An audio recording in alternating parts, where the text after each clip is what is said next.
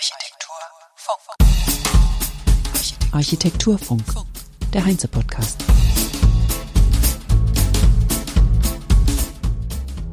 Herzlich willkommen zur 68. Heinze Architekturfunk-Episode am 4. August 2022. Die Sommerpause ist zu Ende. Also unsere auf jeden Fall. Ich hoffe, dass viele noch im Urlaub sich aufhalten können oder ein bisschen frei haben oder einen entspannten Urlaub hatten soweit. Hier geht's jetzt auf jeden Fall wieder wöchentlich weiter wie gewohnt. Und ich bin Kerstin Kuhnekart nach wie vor und mein heutiger Gast ist Jörg Rainer Nönnig. Er ist Professor für Digital City Science an der HCU Hamburg, also Hafen City University Hamburg, und leitet zudem das Wissensarchitektur Laboratory of Knowledge Architecture an der TU Dresden. Er hat Architektur an der Bauhaus Universität Weimar, der TU Krakau und der Waseda Universität Tokio studiert und in Japan auch als Architekt gearbeitet, unter anderem bei Arata Isozaki.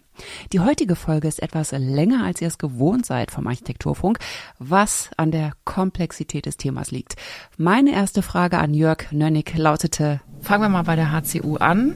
Womit befasst sich die Digital City Science und mit welchem Ziel? Hm. Also Digital City Science befasst sich mit der digitalen Transformation von Städten und da passiert sehr viel. Da gibt es ganz viele Technologien, die begegnen uns tagtäglich. Und äh, wir wollen die wissenschaftlichen Grundlagen dafür entwickeln, dass man das jetzt nicht nur durchführt und praktiziert, sondern das auch auf einer verlässlichen wissenschaftlich-theoretischen Grundlage macht. Deswegen Science im Titel. Äh, die Digital City oder Smart City, die digitale Stadt, die gibt es schon. Äh, wir müssen jetzt sozusagen, während die Stadt sich sehr schnell in die digitale Richtung weiterentwickelt, versuchen zu verstehen, auf Grundlage welcher Prinzipien, welcher Modelle und welcher Annahmen das passiert. Was heißt, die gibt es schon? Wir sind umringt von äh, technischen Systemen und, wir, und auch natürlichen Systemen, wir selber, äh, die permanent Daten produzieren. Also Digital City Science ist auch zu einem großen Teil Urban Data Science, also Datenwissenschaft, Datenverarbeitung. Äh, unsere Mobiltelefone produzieren Daten. Wir lassen permanent eine Krümelstrecke von digitalen Daten hinter uns, die gesammelt werden können. Die werden auch gesammelt ähm, von Firmen äh, für Werbezwecke, für Angebote. Und wir wollen diese Daten nutzbar machen, sammeln, verstehen, auswerten, um dafür die Stadtplanung voranzubringen, die ja. bessere Stadt der Zukunft zu entwickeln. Das wäre auch meine Frage gewesen. Welche Rolle spielen diese Daten bei der Stadtentwicklung? Also Sie wollen die sammeln und daraus Stadtentwicklung betreiben. Erstmal Analyse, Forschung und dann Stadtentwicklung. Können Sie das kurz erklären, wie das aussehen kann? Vielleicht auf einen Bereich wie Mobilität eben mhm. bezogen? Viele Daten zu haben heißt nicht, dass man irgendwas verstanden hat. Äh, also wir haben viele Daten, wir produzieren viele Daten und sind trotzdem nicht klüger. Äh, und der Prozess, der uns hilft, aus Daten äh, dann zu wissen und zu Entscheidungen zu kommen, das ist eigentlich der Dreh- und Angelpunkt äh, auch dieser wissenschaftlichen Untersuchung, der wissenschaftlichen Herausforderungen. Man kann sich das ganz gut mit äh, dieser sogenannten Wissenspyramide vorstellen. Also die wird nach oben immer spitzer und oben in der Spitze sind dann kluge Entscheidungen, weise Entscheidungen, äh, Wissen. Und äh, die breite Basis ganz unten, das sind die vielen Daten, die anfallen, äh, bewusst oder unbewusst, die sind einfach da. Äh, und die müssen uns nicht wirklich interessieren. Vielleicht haben die überhaupt keinen Belang äh, zu dem, was uns interessiert. Äh, wenn Sachen Belang haben, äh, könnten wir die dann als Information bezeichnen. Also wir müssen in den Daten die relevanten, die für uns belangvollen Daten sammeln und die können wir dann als Information bezeichnen. Informiert sein ist schon mal gut, äh, aber es wäre gut, aus diesen Informationen dann auch belastbares Wissen, also äh, was dann tatsächlich auch dauerhaft äh, nachhaltig ist, äh, was uns dann auch absichert, was uns dann auch Aha-Effekte vermittelt. Also solches Wissen daraus aus den Daten und aus den Informationen zu generieren. Und da sind wir schon weiter oben in der Spitze. Und am Ende, gerade jetzt für Stadtplanerinnen und Stadtplaner, ist natürlich wichtig, äh, in den vielen Entscheidungssituationen, in denen man als äh, Planer ist, äh, dann eben auf Basis dieser Daten und dieser Informationen auch belastbare Entscheidungen, also einsichtige, wissensweise Entscheidungen treffen zu können. Das wollen wir unterstützen durch eben datenwissenschaftliche Ansätze, durch Werkzeuge, durch Entscheidungsunterstützungssysteme und das ist mit digitalen Verfahren sehr, sehr gut möglich. Und wer sucht in dieser Datenmenge die relevanten Daten heraus. Ich will darauf hinaus, dass Sie ja nicht nur mit Stadtplaner und Stadtplanerinnen und Architekten und Architektinnen zusammenarbeiten, sondern ein interdisziplinäres Team auch haben, ne? das es wahrscheinlich auch braucht. Also uns ist ganz wichtig sozusagen das Kaleidoskop äh, der verschiedenen Perspektiven auch äh, immer zu nutzen, äh, weil die gerade die Stadt ist ja der Ort, wo alles zusammenkommt, äh, wie man so sagt. Das heißt, die Stadt lässt sich nicht auf eine Perspektive, auf eine Sichtweise reduzieren, damit Stadt gut funktioniert, damit Stadt lebenswert ist äh, und auch in Zukunft äh, sich weiter gut entwickeln kann, müssen wir sozusagen gleichzeitig viele Brillen aufsetzen. Und äh, das sind die technischen Brillen der Planerinnen und Planer, das sind dann aber auch soziologische Brillen, also gesellschaftswissenschaftliche Brillen. Wir müssen uns mit der Umgebung, mit der Umwelt äh, befassen, mit Stadtklima. Äh, wir müssen uns auch damit befassen, wie auch diese äh, vielen, äh, sagen wir mal, Wissens- und Informationssysteme, Bildungssysteme äh, mit uns in der Stadt äh, zurechtkommen und wir mit ihnen. Und diese verschiedenen Perspektiven auch als Fachdisziplin abgebildet wollen wir und tun wir auch in unseren Teams und unseren Projekten dann zeigen. Also vom Softwareentwickler über den äh, Soziologen bis hin zur Stadtplanerin, Architekten, Bauingenieurin, im Prinzip alles im Team da und das brauchen wir auch. Ohne dem oder ohne dieser diesem Zusammenspiel würde das gar nicht funktionieren. Und wer greift auf diese Informationen oder die Erkenntnisse, die Sie auch haben, zurück? Ist das auch schon äh, also politische Beratung sozusagen oder auch Stadtplanerinnen und Stadtplaner, die ähm, bei Ihnen Beratung suchen oder Informationen bekommen wollen für eine Weiterentwicklung von Stadtquartieren? Ist das wirklich übertragbar jetzt schon in die Praxis oder ist es jetzt erstmal noch reine Forschung? Solche Forschungen äh, kann man ja auch in, entlang eines, äh, ein, ein, eines Lebenszyklus betrachten. Also manche Sachen sind ganz früh sozusagen in der Grundlagenforschung. Äh, da äh, untersucht man erstmal eine, eine, eine erste Hypothese, einen, einen Arbeitsansatz äh, und versucht herauszufinden, ob das überhaupt Sinn macht, ob das belangvoll ist. Äh, das sind Grundlagenforschungen, die betreiben wir auch. Das sind oft auch die spannendsten, weil da tatsächlich auch die neuen Themen auftauchen. Und äh, am anderen Ende sozusagen dieses Lebenszyklus, das ist dann wirklich ähm, handhabbares, praktizierbares äh, Wissen, was wir dann ausreichen, also mit Planungssystem, mit äh, Entscheidungssystem.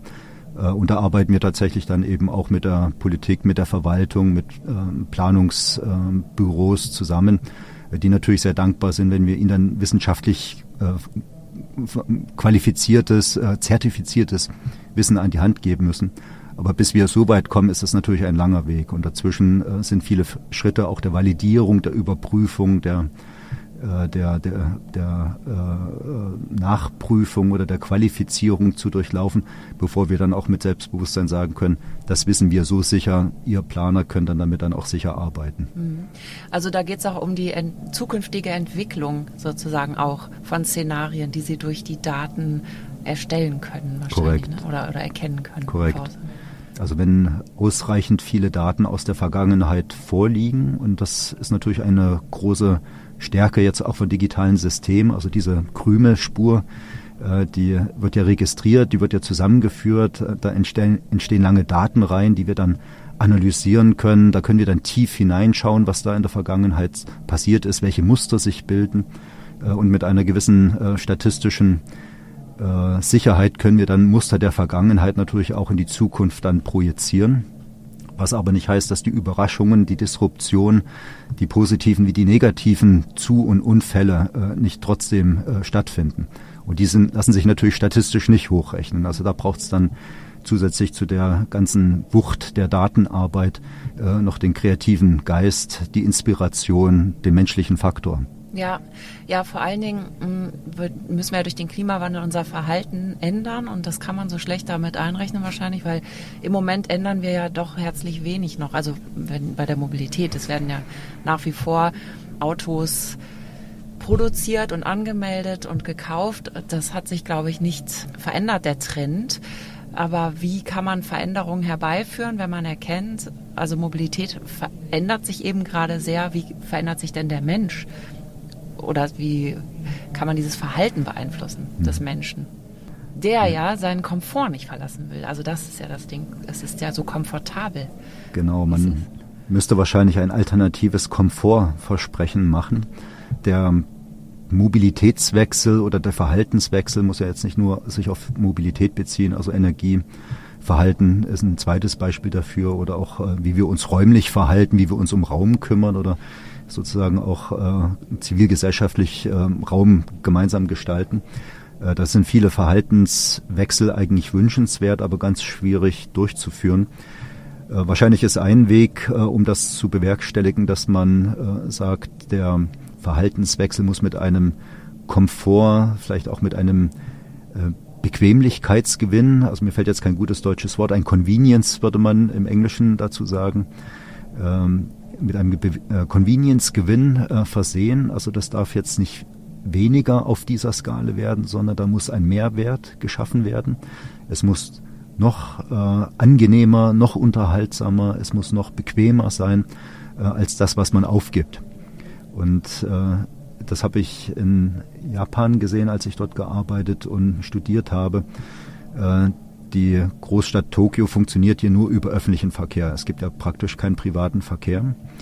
Und äh, das hochkomplexe äh, Verkehrssystem in Tokio, wo jeden Tag, weiß ich, zwischen fünf und zehn Millionen Menschen in ein Stadtzentrum hinein und hinaus gepumpt werden, funktioniert extrem schmerzfrei.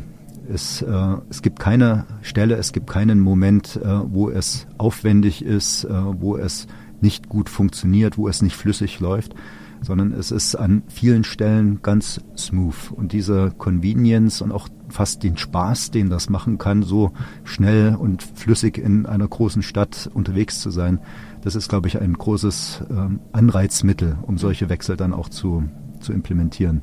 Jetzt fällt mir das Wort gequetscht ein. Ist man da nicht wahnsinnig gequetscht in der Bahn? Zu bestimmten Zeiten ja. ja. hat, auch, hat auch einen gewissen sozialen Faktor. Oder? Äh, das, das sind die Stoßzeiten. Also das äh, macht man nicht oft gerne, äh, ist aber zumindest interessant, wenn man sich dann einmal rückwärts äh, mit dem Rücken äh, zur offenen Tür einer vollgequetschten Bahn oder eines vollgequetschten Zuges dann stellt, dann rückwärts zwei, drei Schritte macht, äh, mit den Händen über Kopf sich sozusagen in dem Türrahmen einklemmt und dann mit der Hebelwirkung sich sozusagen noch in diesen eigentlich schon längst 300 Prozent überfüllten Zug auch noch mit hineinquetscht. Also solche Techniken äh, passieren da durchaus, sind allerdings ähm, ja nicht, nichts für den permanenten Betrieb, klar. Gibt es sich auch Menschen, die noch nachhelfen, extra quetschen von die, außen? Die gibt es tatsächlich auch. Also mich hat noch keiner in den Zug hineingequetscht, also da hatte ich meine eigene Technik gehabt. Aber man muss sagen, das sind zwei halbe Stunden pro Tag, also wo das so extrem so. ist. Und sowas könnte man natürlich auch durch einen intelligenteres, äh, vielleicht nicht Mobilitätsmanagement, aber Arbeitszeitmanagement oder Arbeitsorganisation extrem äh, entspannen. Ja, intelligente Mobilitätskonzepte, das ist jetzt ein Zitat, sind Teil visionärer Architektur und Stadtplanung. Auch wenn oft nicht umgesetzt, sind sie doch tief in die DNA der modernen Stadt eingebettet. Das ist ein Satz, den ich von Ihrer Zusammenfassung mir rauskopiert habe. Welche alten Konzepte oder Visionen haben denn heute noch Relevanz? Also das ist ein unglaublich ein unglaubliches Reservoir an guten Konzepten, äh, die wir vielleicht auch zu schnell ad acta gelegt haben. Also dass viele von diesen klugen Konzepten, über die sich ja auch viele Personen lange Zeit intensiv äh, den Kopf zerbrochen haben, dass solche Konzepte nicht implementiert werden konnten, heißt ja nicht, dass sie nicht gültig sind. Das ist auch ein Prinzip aus der Wissenschaft. Manche Erfindungen. Die, äh, die Fotografie musste Jahrhunderte warten, bis sie dann, nachdem sie technisch machbar war, dann praktisch sozusagen angekommen ist. Und ähnlich wird das sicherlich auch bei vielen äh, Technologien oder Entdeckungen, Erfindungen im urbanen Kontext sein. Die Gartenstadt ist natürlich ein Erfolgsmodell. Also da wird niemand äh, sagen, das äh, war etwas, was zu lange auf sich warten ließ. Äh, aber in vielen Gartenstadtkonzepten, auch in dem ursprünglichen Konzept von Ebenezer Howard äh, ist eine Polyzentralität angelegt gewesen, also dass man die Zentren entspannt, nicht alles auf einen urbanen Massepunkt zulaufen lässt, wo dann tatsächlich eben die ganzen Verkehrsverdichtungen dann entstehen, die schwierig sind und kaum noch zu handeln sind, sondern äh, dass man versucht, eine Polyzentralität, also ein Netz von Zentren äh, zu etablieren, die dann natürlich aber auch in bestimmten Entfernungen nur gelegt werden können, damit das, äh, sagen wir, die entspannte, vernetzte äh, polyzentrale Stadt dann trotzdem noch funktioniert. Das ist ein Konzept. Äh, dann in den 60er, 70er Jahren wurde das äh, Konzept der kompakten Stadt äh, entwickelt von Verkehrswissenschaftlern. George Danzig kennt man nicht wirklich in der Planungstheorie. Ich glaube, er war äh, Mathematiker oder Ökonom, Verkehrswissenschaftler. War das wirklich vom Auto dann abhängig, diese Idee der zentralisierten Stadt dann?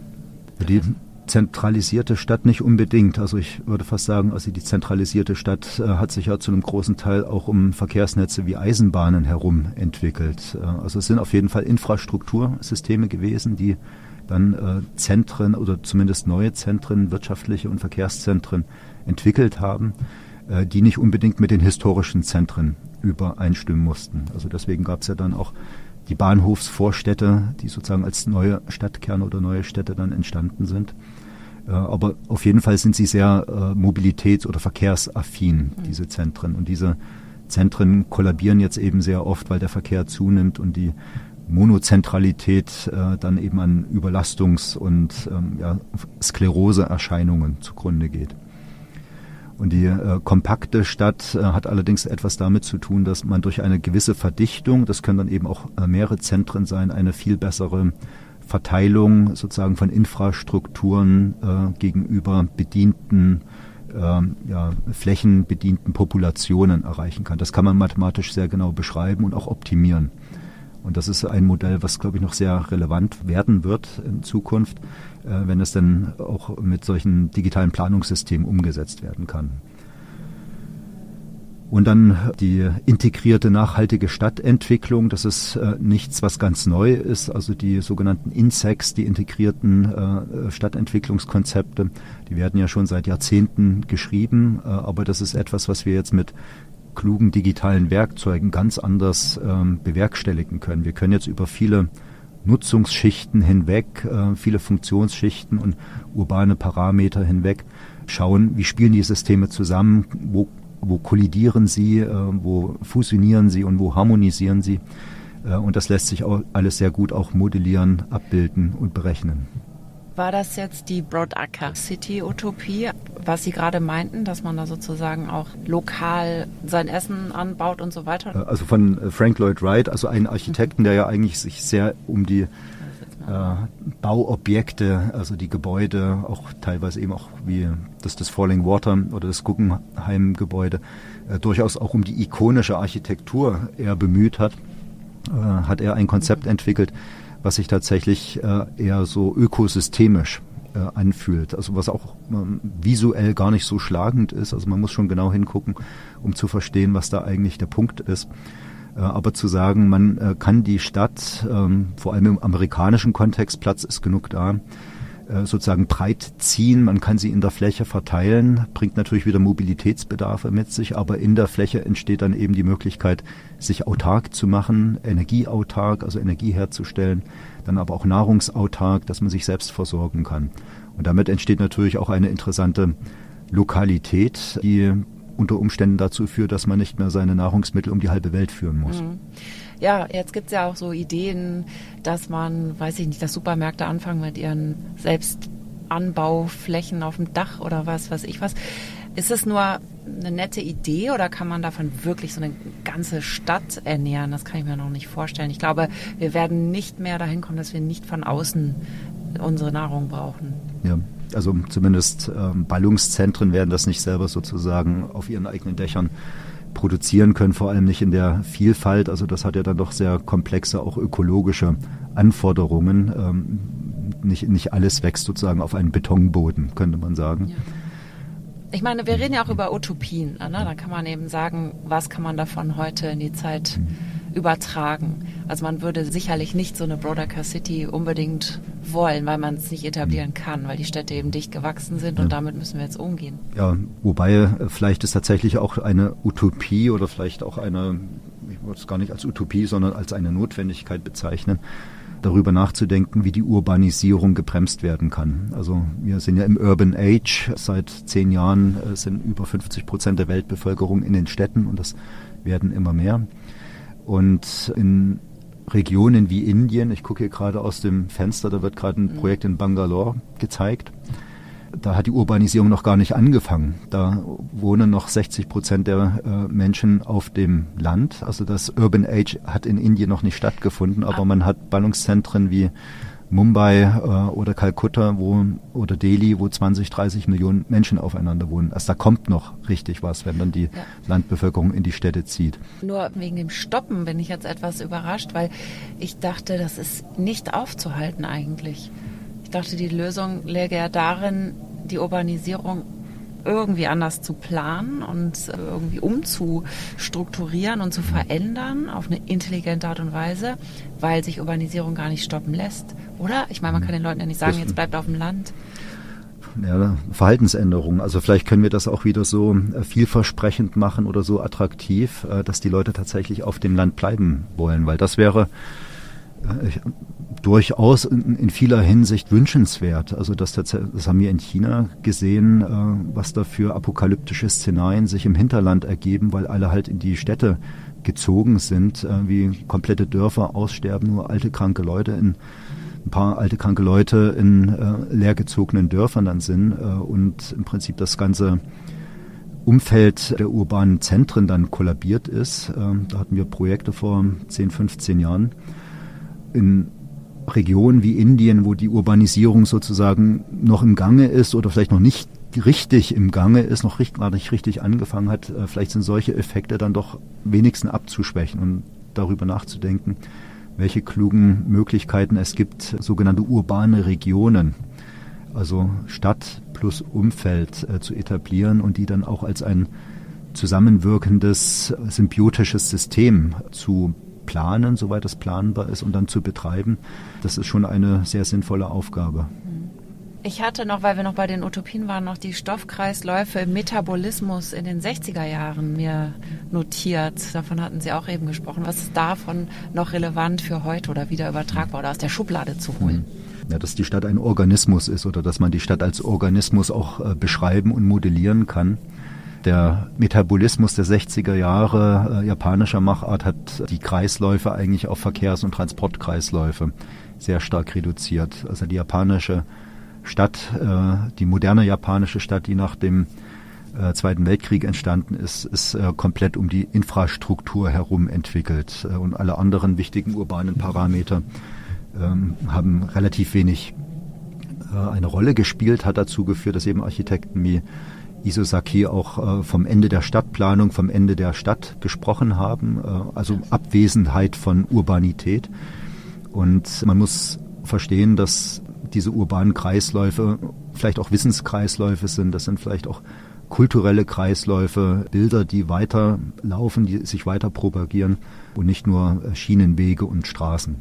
Aber dieses Modell eines Organismus, in dem Ressourcen, in dem Material, Informations- und Wissens- und Energieflüsse zirkulieren. Das ist, glaube ich, sehr, sehr hilfreich, äh, weil es auch äh, ja, gegen viele statische Planungsbilder oder Planungsparadigmen ein Gegengewicht bildet. Ja, stimmt. Das Wort Kreislauf kommt mir zumindest so vor, ist auch erst in den letzten wenigen Jahren überhaupt in den Sinn gekommen bei ja. Planerinnen und Planern. Korrekt. Aber dafür umso stärker im Moment. Ja, es gibt so Hype-Themen, manche ja. kommen schnell, sind dann aber auch wieder schnell weg. Und oft, ich glaube auch bei solchen Planungsparadigmen ist es interessant, sich auch nochmal solche Trendzyklen genauer anzuschauen und vielleicht mal den Hype von vor 50 Jahren unter die Lupe zu nehmen, ob der jetzt nicht gerade relevant wird. Und Metabolismus ist ein perfektes Beispiel dafür. Ich habe das jetzt im kleineren Maßstab schon öfter gehört von Architektinnen und Architekten, ne, dass sie sagen, wir müssen einfach schauen, wie haben wir denn früher Häuser konstruiert. Das ist doch besser als immer äh, sich weiter nur nach vorne äh, zu blicken, weil wir irgendwann mal ein bisschen falsch abgebogen sind und jetzt nochmal schauen, wie sinnvoll sind eigentlich doch Fachwerkhäuser vielleicht. Es gibt ja den Spruch, äh, zwei Schritt vor und ein zurück. Ich würde vielleicht umgekehrt sagen, ein Schritt zurück und zwei Schritt vor.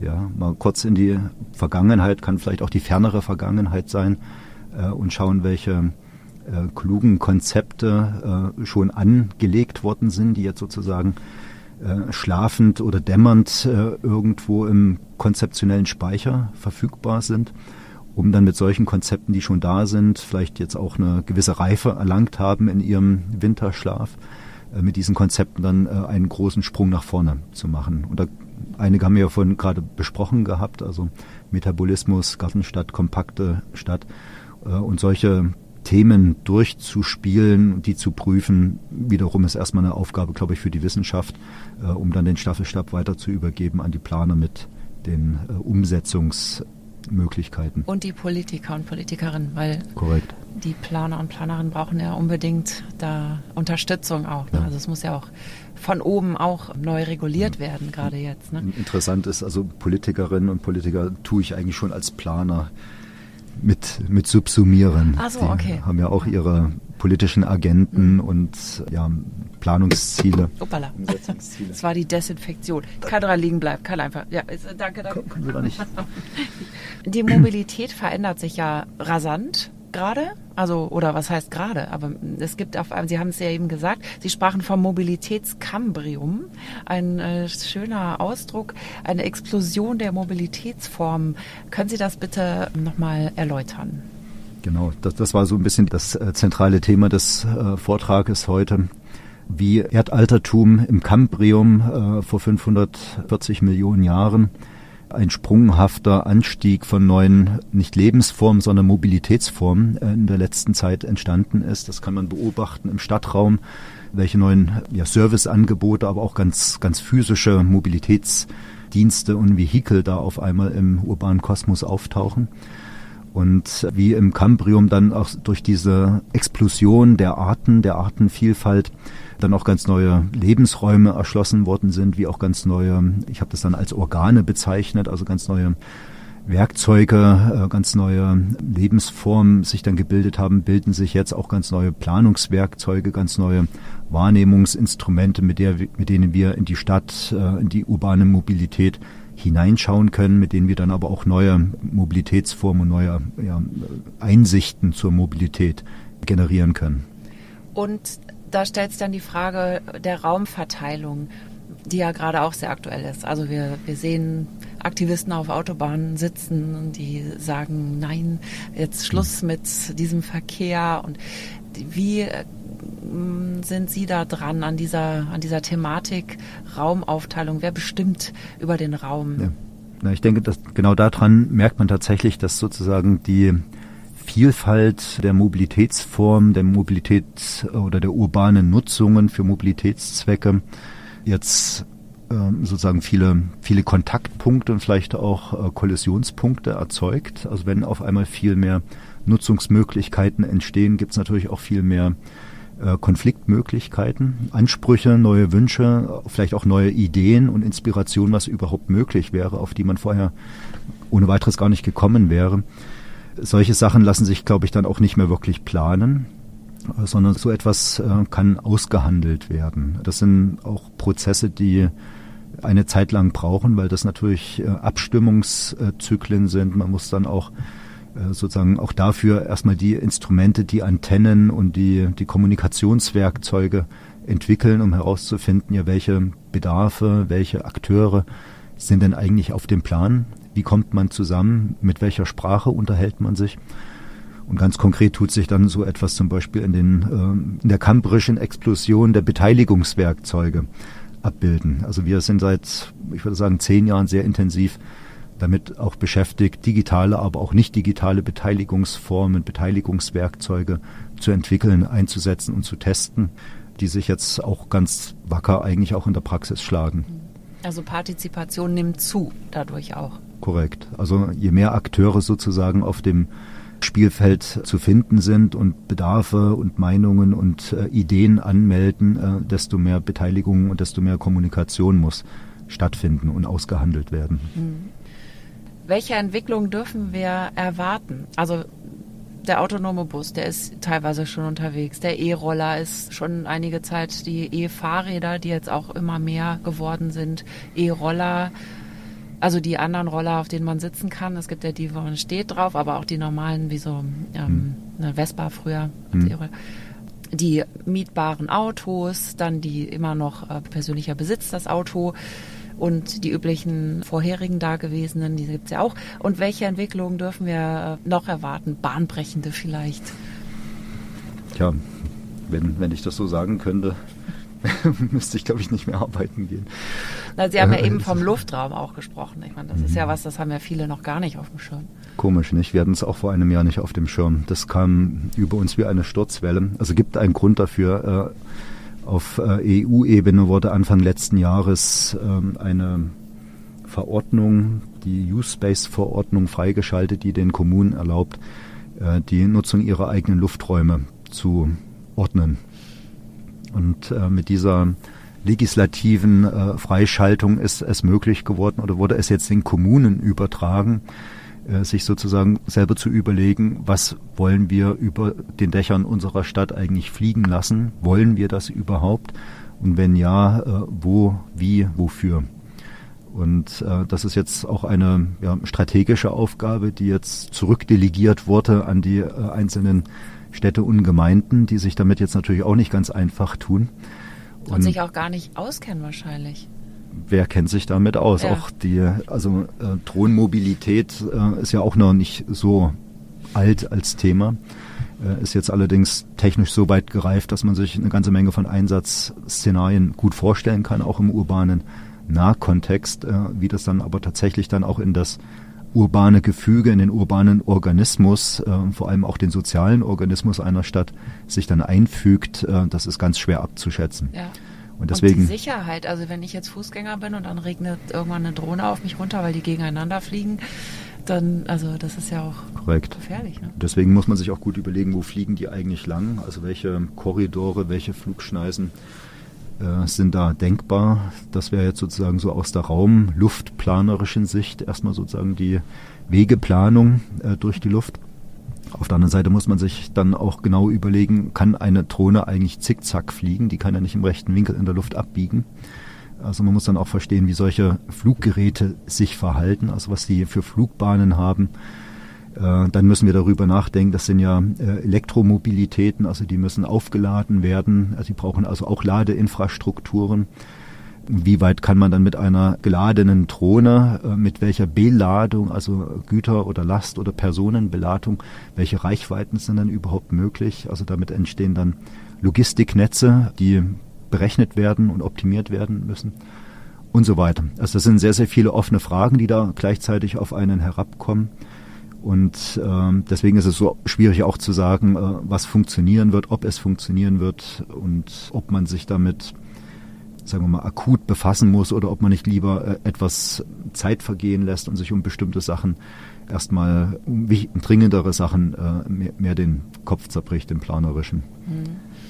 Ja, ich kann mir vorstellen, wenn Unternehmen vorpreschen und dann anfangen, Dinge zu tun und Dinge zu wollen und ne, Genehmigungen haben wollen, dann drängt das so, dann drängen die sozusagen. Genau. Ne? Dann darf der, man sich nicht drängen lassen vielleicht auch. Das ist der Technology Push ähm, und dann wird immer schnell dann sozusagen nach dem ökonomischen Arbeitspunkt gesucht. Ab wann rechnet sich das? Mhm. Äh, also wie groß ist der Markt? Was sind die Investitionen, Aufwand, Nutzen? Und äh, gerade jetzt auch bei der äh, Luftmobilität, der urbanen Luftmobilität haben wir auch gesehen, dass sich Unternehmen wieder zurückziehen. Ah ja, also ist ja eigentlich ganz gut. Also irgendwie beruhigend erstmal. Ja. Deswegen meine ich, also vielleicht ähm, müssen solche Konzepte tatsächlich nochmal reifen. Äh, die müssen vielleicht nicht in die Schublade, aber die brauchen einfach nochmal eine Entwicklungsrunde, eine Denkrunde, eine zusätzliche, äh, um dann vielleicht in 10 oder 20 Jahren machbar zu sein. Elektromobilität, Elektrofahrzeuge hat es auch schon vor 100 Jahren gegeben. Das hat Siemens AEG äh, damals auch schon im Angebot gehabt und hatte, damals war das kein Markt. Es gab keine objektive Notwendigkeit, äh, mit Elektromobilität in Städten herumzufahren. Ja. Und die Notwendigkeit gibt es jetzt schon länger, als dass wir, also wir haben uns jetzt sehr lange Zeit gelassen dafür. Also gut, jetzt habe ich sie schon 37 Minuten, aber es ist natürlich auch ein Riesenfeld. Es gibt, ich meine, gibt was zu erzählen. Ja, ja. Ich meine, es ist, wir reden ja jetzt auch nur über Mobilität. Sie machen ja noch ganz andere Dinge. Also ich frage mich gerade, wie Sie das alles stemmen. Sie haben wahrscheinlich ein sehr großes Team Weil Sie sind ja auch im globalen Süden unterwegs und, und machen da sozusagen digitale Stadtforschung und stellen da auch Erkenntnisse zur Verfügung, wenn ich das richtig verstanden habe. Ich meine, das können wir jetzt nicht noch. Das ist die nächste halbe Stunde. Ja, genau, das ist die nächste halbe Stunde. Also, ähm, ich kann, ja, sagen Sie gern. Also da, äh, das Thema der Digitalität äh, hat ja eine gewisse Brückenfunktion. Also Informatik, Informationstheorie ist ja auch als eine Art äh, Brückendisziplin entstanden, äh, weil es eine, ähm, ein, eine Sprache ist, in der man viele andere Disziplinen abbilden kann oder die sozusagen als ein Gateway zwischen völlig unterschiedlichen Bereichen fungieren kann. In dem Moment, wenn man etwas digitalisieren kann, kann man es grundsätzlich, glaube ich, an alle anderen Bereiche anschließbar machen. Und deswegen ist die Digitalisierung auch so pervasive, also durchdringend äh, durch alle Lebenslagen und, und ähm, wenn man sich die Digital City Science dann an die Tür schreibt, äh, heißt das, damit hat man eigentlich erstmal einen Schlüssel, vielleicht kein Eintrittsticket, aber zumindest die Möglichkeit, äh, in fast praktisch alle Bereiche des urbanen Lebens äh, anschlussfähig zu werden. Und wenn man natürlich so viele unterschiedliche Themen betrachtet, von der urbanen Mobilität bis zur Migration, bis zur Quartiersplanung etc., entstehen natürlich auch durch diese Zusammenschau neue interessante Themen. Und wenn die auf dem Radar auftauchen, sind wir sicherlich auch die Ersten, die das gerne mal untersuchen und anschauen, ob da nicht tatsächlich das neue wichtige Thema in der Forschung, vielleicht auch in der Zukunft der Stadtentwicklung auftaucht, um das dann weiter zu verfolgen. Super Schlusswort eigentlich. Gerne. ich habe noch. Also ich wollte gerne noch wissen, wie weit sind denn jetzt Forschung der intelligenten Stadt- und Mobilitätsplanung und Umsetzung noch auseinander? Ich hatte ja am Anfang gefragt, äh, ne, wer kommt dann da auf Sie zu und benutzt diese Daten? Aber wenn Sie es nochmal vielleicht formulieren könnten, also wie weit ist diese, ist diese Forschung noch von dem auseinander, was jetzt wirklich umgesetzt wird? Also auch Erkenntnisse, hm. die Sie gewinnen, müssen die noch Überzeugungsarbeit leisten oder fließt das schon mit ein? Wollen alle auch mhm. diese Art Veränderung, die sich ergeben aus diesen Untersuchungen? Mhm. Ich glaube, wissenschaftliche Ergebnisse haben oft das naturell nicht unbedingt gewollt zu werden. Also das ist aber auch gut so, dass die Wissenschaft nicht immer das bringt oder bietet, äh, was gewünscht ist. Äh, wir sind ja jetzt auch kein Dienstleistungsgeschäft. Bei den neuen Mobilitäten ist es eher so, die sind da, die werden eben, wie Sie auch gerade beschrieben haben, oft auch äh, durch so einen heftigen Technology-Push, also von den Anbietern äh, in den Markt gedrängt. Äh, und die Wissenschaft wird dann meistens später dazu gerufen, wenn irgendwo sozusagen ein Brand zu löschen ist und soll dann so ein bisschen wissenschaftliche Belastbarkeit, Akzeptanz schaffen. dagegen verwehren wir uns natürlich erstmal kräftig sondern fordern dann auch die notwendige Bedenkzeit und Forsch Forschungszeit, Erforschungs- und Entwicklungszeit dann auch ein. Wird oft nicht gehört, ist aber sozusagen Teil des Spiels. Aber ganz konkret gibt es natürlich Entwicklungen, zum Beispiel die urbane Luftmobilität, also weil die gerade stattfindet, weil eben alle Kommunen sich damit äh, befassen, nicht alle, aber viele Kommunen sich jetzt sehr aktiv damit befassen, äh, sind wir dann natürlich auch wirklich gefordert und auch direkt eingebunden in einer ganzen Reihe von Projekten äh, in denen wir dann mit äh, Planungsämtern, äh, mit Behörden zusammen dann tatsächlich auch erkunden, was erstmal technisch machbar ist, was dann aber auch sozial machbar ist, tun dann eben auch Beteiligungsverfahren zur Luftmobilität durchführen, um dann herauszufinden, ja, wo sind denn eigentlich die Schmerzgrenzen, wo sind die Akzeptanzschwellen, wo sind auch tatsächlich die konkreten Bedarfslagen für solche Mobilitätsformen. Und das sind schöne Projekte, die auch sehr schnell vorwärts gehen. Also da ist wirklich auch äh, das sind Überraschungseffekte eingebaut, wissenschaftliche, technische, wo wir Hand in Hand arbeiten mit äh, ja, der Verwaltung, mit der Politik, äh, mit der Planung. Hm. Ja, das ist gut, dass ich nochmal gefragt habe. Ich bin durch. Wunderbar. ich danke Ihnen vielmals. Das hat Spaß gemacht. Und das war's für heute. Ich danke euch fürs Zuhören und ich freue mich, wenn ihr nächste Woche wieder reinhört. Habt eine schöne Woche.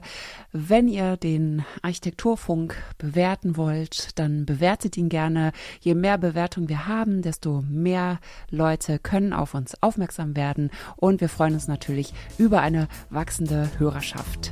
Bis dann. Tschüss. Architekturfunk.